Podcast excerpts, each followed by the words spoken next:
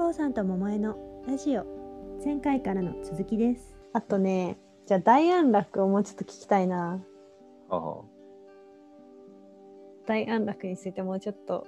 あーうーんと。まあ文献的にとかいうのはもうなんか、うん、ちょっとよくわかんないから。えっと体感的にはやっぱり楽なんですよ、うんうんうん。体が楽、体が楽。うん、うんうん。でえっとやってる時はまあ、うんここはこう戦戦中せせなんか戦争中の最中に銃が飛び交ってる中で座ってるわけじゃないから余計なんだけど、うん。あのもうそもそも安心できてる状況にあるじゃうないですか。んうんうんうん。じゃあまあまあ今の日本でうん。そんなにこう自分のこう存在をうん。じっとしてるのに自分の存在をこう危険にさらされるみたいな感覚っていうのはの場所って意外とないわけ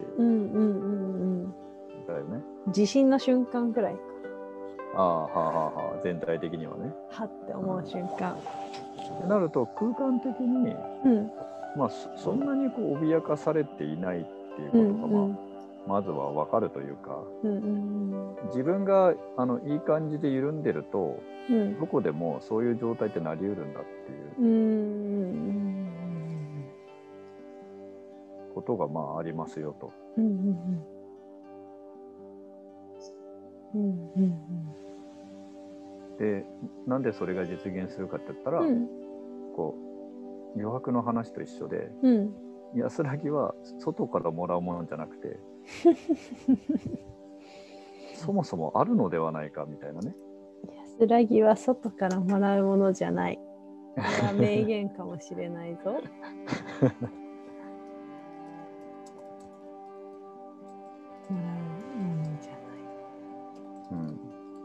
そもそもある。まあ、まあ、あえあえてこうわかこうイメージしやすいうん。言い方をすると、まあうん。そういうこう安らぎの種みたいなものをうん。実は持っていて、うんうんうん。それを見つけてくれるのを待っている。うん。でそれに気づくとうんうん。それがこう芽を出して。うん。だから芽を出して花開かないと安らぎにならないってことじゃなくて もう気づいたってことはその芽芽そのもの芽っていうかあの種そのものなので、気づいたっていうことが？えーっと種そのもの？うんうんうん。気づくと、うん。そのなんていうかリンクするっていうのかな、うんうんうんうん意識とリンクするっていうことになるので、うんうんうん。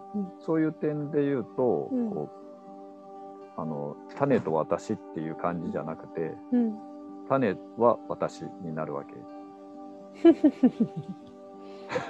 なるほど。安らぎの種さんそうそうそうそうそうそう。なんだけど、それももう私。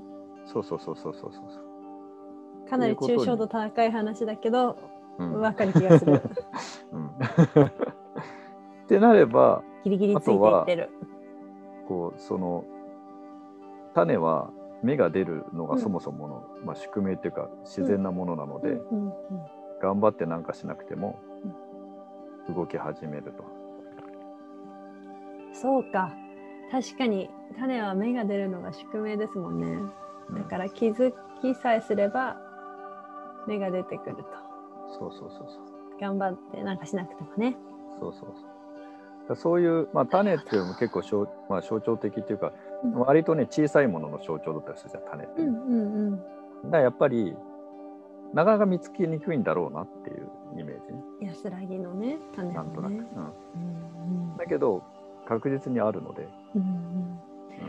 そうか、それをその安らぎの種をうんうん。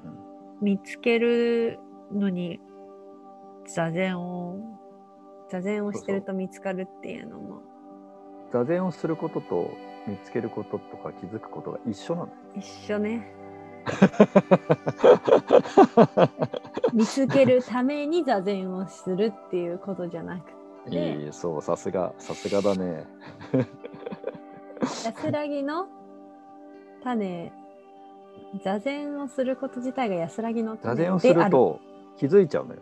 うん、もはや。気づこうとする必要がなくてなるほど、うん。安らぎの種になっちゃう。安らぎの種が見えちゃう。そう。でその後じゃあやってない時には見えてないのかっていうと、うん。それこそ無意識的にはも一緒だもんね。う気づいちゃったので、うんうんうん。もうインストールされちゃった、そう。動き始めているよねみたいな、でもそれでもあの、人生に一回きりの座禅じゃなくてしょっちゅう座禅をする意味合いもあるんですよね。それはねあのどうなってるか見たくなるからじゃない？ああ種出たかなって？あまだか。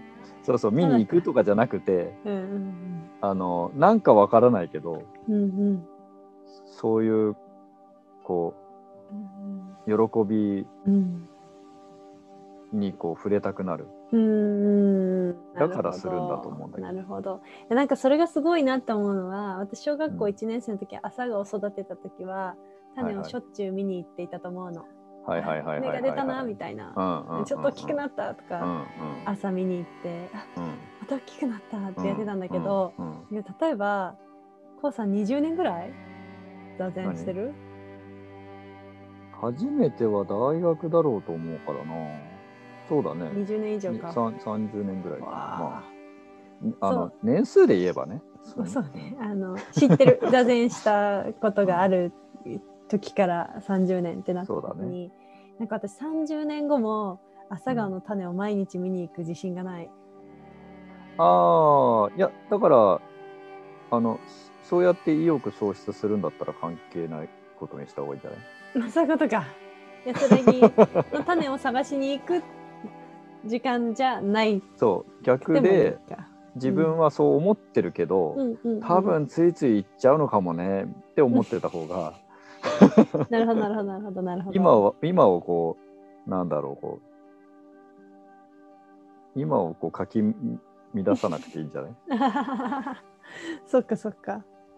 うん。いやなんかねあのー私最近こうちょっと私がなんで全イーティングをやってるかみたいなことをあの聞いていただく機会が増えて気づいちゃったの。は私はあの瞑想落第生でいはいはい。あのなんか毎日1時間座禅してますとか毎日朝も夕も瞑想してますみたいな方サラブレッドみたいな人が周りにいっぱいいるんですよ。であの多分ここに来てくださってる方でもね、うん。そういう精神鍛錬すごい方っていうのはいらっしゃはいるんだけれどもそういう方に囲まれていると、うんうん。ちょっと待って私全然瞑想できない日もあるんだけどみたいなうん気持ちになることがあって、だよね。でうん。それがあの私はもともとえっと健康的な食べ物を食べるっていうことにすごい興味があったから、うんうんうん食べることで健康になっていくっていう体の方だけじゃなくて心の方も含めて食べ方と心と体とっていうのをやっていきたいなって思った時に、あこれまあ瞑想落第生の私でもはいはいはいはい。はい食べるっていう毎日行うことうんの中で感謝して思い出すこととか自分って味わえるなもううんあの幸せはここにあったんだなっていうのさっきのね、うんうん安らぎはここにあったんだとかこううん安心して味わえているこの瞬間うんうん。とかに気づくっていうのは私の中ではあのやりややりやすいなって思ったっていうのもうんうん。あって、あれなんで瞑想落第生の話したんだっけ私。で最近はそのそれで、それでだから、でもねでもさすがにでももうちょっとうんうん。座禅とかしたいな毎日って思ってるのしたいっていうのは好きなのその？状態は。あ違うの？あ状態はね。その状態は好きなんだけど、はいはいはい。なんか日々のそのに忙殺されうん。あのああだったらなんかしたいものを我慢してるってことにしたらいいんじゃない座禅っていうやりたいことがあるはしたいんだけどここは我慢してやらないことにする。取っておく取って思えばおいいんじゃない？なるほどなるほど。チョコレート取っておくみたいな。あそうそうそうそう感そうそうそう。あうん。そっか。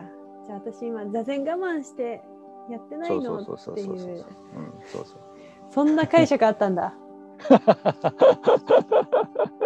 いやだってねそうどうしたいかを基準に考えてそれをどう肯定するかっていう確かにことだけの話だから。確かに確かに、そうだわ。そうダメなことは一つもないから。確かに確かにこうさんと桃江のラジオ。次回に続きます。